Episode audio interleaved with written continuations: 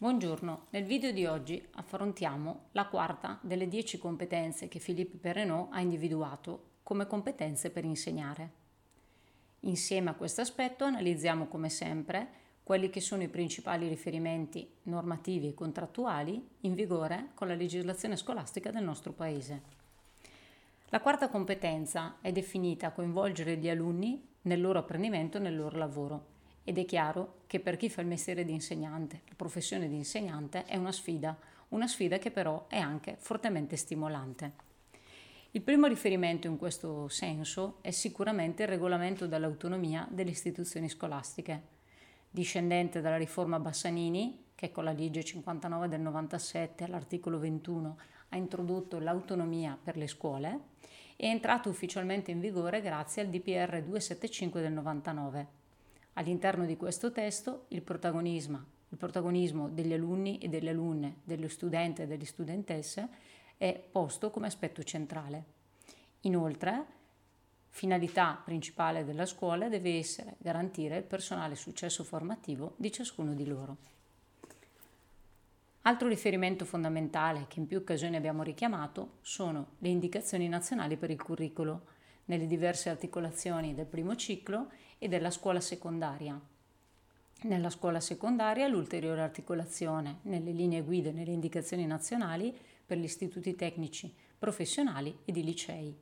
Centrale anche in questo testo è il protagonismo dello studente che deve essere pienamente coinvolto per raggiungere la maturazione delle competenze. Competenze che come abbiamo visto in più occasioni sono citate anche, sono richiamate rispetto alle otto competenze chiave dell'apprendimento permanente. Il primo elemento che sottolinea Philippe Perrenot è suscitare il desiderio di apprendere, esplicitare il rapporto con il sapere, il senso del lavoro scolastico e sviluppare la capacità di autovalutazione. È chiaro che per riuscire in questi passaggi deve diventare centrale avere consapevolezza di quelle che sono le ansie e i timori che lo studente affronta nel momento in cui gli viene proposta un'attività didattica o deve affrontare dei nuovi apprendimenti timori, paura di sbagliare, ansia di dover affrontare delle frustrazioni e questo aspetto incontra naturalmente un importante aspetto di stimolo nel momento in cui si coglie il piacere di imparare. Accanto al piacere di imparare c'è però anche il desiderio di sapere, che è sicuramente stimolato dal fatto di poter essere ammirati per le proprie conoscenze, dal fatto di poter essere al centro dell'attenzione oppure anche semplicemente di eh, essere curiosi e desiderosi di conoscere quello che sta intorno a sé. Altro aspetto, sempre sottolineato da Philippe Renault, è istituire e far funzionare un consiglio di alunni e negoziare con gli alunni diversi tipi di regole e di contratti. È chiaro che in questo passaggio Philippe Renault prende ispirazione dalla pedagogia istituzionale di Freinet nella quale il Consiglio eh, diventa un luogo centrale all'interno del quale ci può essere un confronto e un continuo interscambio appunto tra gli studenti. È chiaro che all'interno di un consiglio eh, ci possono essere diverse situazioni da affrontare, sia positive che negative. Il fatto di affrontarle insieme è sicuramente un aspetto centrale e soprattutto molto stimolante,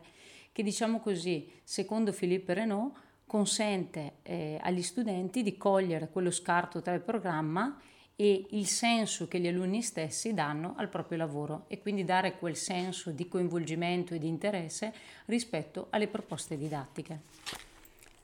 Altro aspetto che naturalmente citando eh, la dimensione di pedagogia istituzionale si può richiamare nel parlare del lavoro di gruppo è chiaramente il ruolo degli organi collegiali parlando di lavoro di gruppo non può non venirci in mente quell'aspetto fondamentale di collegialità che deve caratterizzare ogni scelta all'interno delle istituzioni scolastiche. Organi collegiali che, eh, come sappiamo, sono in vigore dagli anni 70, con i decreti delegati degli anni 70, e che hanno visto una, diciamo così, una propria riorganizzazione con il decreto legislativo 297 del 94 organi collegiali che chiaramente sono un po' datati, che avrebbero bisogno di essere svecchiati e stimolati, ma che ancora oggi sono la dimensione partecipativa che caratterizza la vita della scuola e hanno diversi aspetti, cioè diverse dimensioni e diversi livelli, dal consiglio di classe al collegio docenti al consiglio di istituto e un aspetto anche di pieno coinvolgimento degli studenti. E in questo è sopraggiunto proprio in concomitanza con l'introduzione dell'autonomia delle istituzioni scolastiche, un testo che è il DPR 249 del 98 che richiama lo statuto degli studenti e delle studentesse, in modo tale che gli stessi studenti siano pienamente partecipi della vita della scuola e siano responsabilizzati ad un coinvolgimento pieno nelle scelte e nelle proposte. Un altro aspetto che Philippe Renaud, eh, diciamo così, sottolinea è per coinvolgere gli alunni sarebbe importante offrire delle attività di formazione opzionale. Questo cosa vuol dire? Che chiaramente nella propria riflessione Philippe Perrenot mette in evidenza quali siano gli aspetti di standardizzazione e di diversificazione dell'offerta formativa, aspetti che indubbiamente abbiamo avuto modo di approfondire anche affrontando il tema dell'inclusione perché proporre diversi eh, percorsi formativi che tengano conto anche delle difficoltà o delle specificità di qualcuno è chiaro che contribuisce in maniera determinante a garantire, oltre che il coinvolgimento nel proprio lavoro da parte degli studenti, anche opportunità di inclusione e di pieno successo garantito a tutti. Un altro tema che Filippo Renault richiama nella sua analisi è quello di favorire la definizione di un progetto personale di un alunno. Questo aspetto è molto interessante perché eh, mette in evidenza come il, lo studente è invitato a riflettere sul proprio personale progetto di vita. Eh, progetto di vita che ehm, può diventare centrale e che può essere stimolante per la maturazione appunto delle competenze.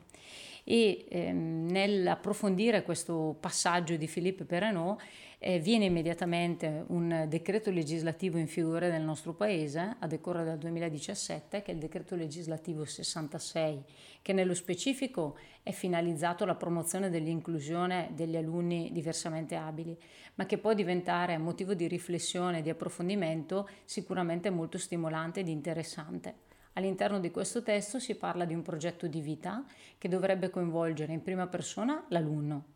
verso il quale sono indirizzate queste attività di inclusione, ma inoltre tutti coloro che hanno a che fare con l'alunno, sia nel contesto familiare che nel contesto scolastico che nel contesto extrascolastico. Quindi è chiaro che il tema del progetto di vita è sicuramente un tema eh, molto eh, interessante non semplicissimo da eh, diciamo così mettere in pratica, ma sicuramente molto stimolante, che può avere davvero un ruolo centrale nel coinvolgimento degli alunni nel lavoro e soprattutto nella maturazione e nella consapevolezza della maturazione di questi apprendimenti. Come sempre proseguiremo con i prossimi video nell'analisi delle altre competenze che Filippo Pereno ci ha offerto nella riflessione sulle 10 competenze per insegnare, cercando di individuare quelle che sono le principali norme di riferimento in vigore nel nostro paese. Nel frattempo vi invito a continuare a seguirmi sul sito luisatreccani.it e sui social dove ci sono anche altre occasioni di approfondimento di ulteriori temi sempre legati alla scuola e alla legislazione scolastica.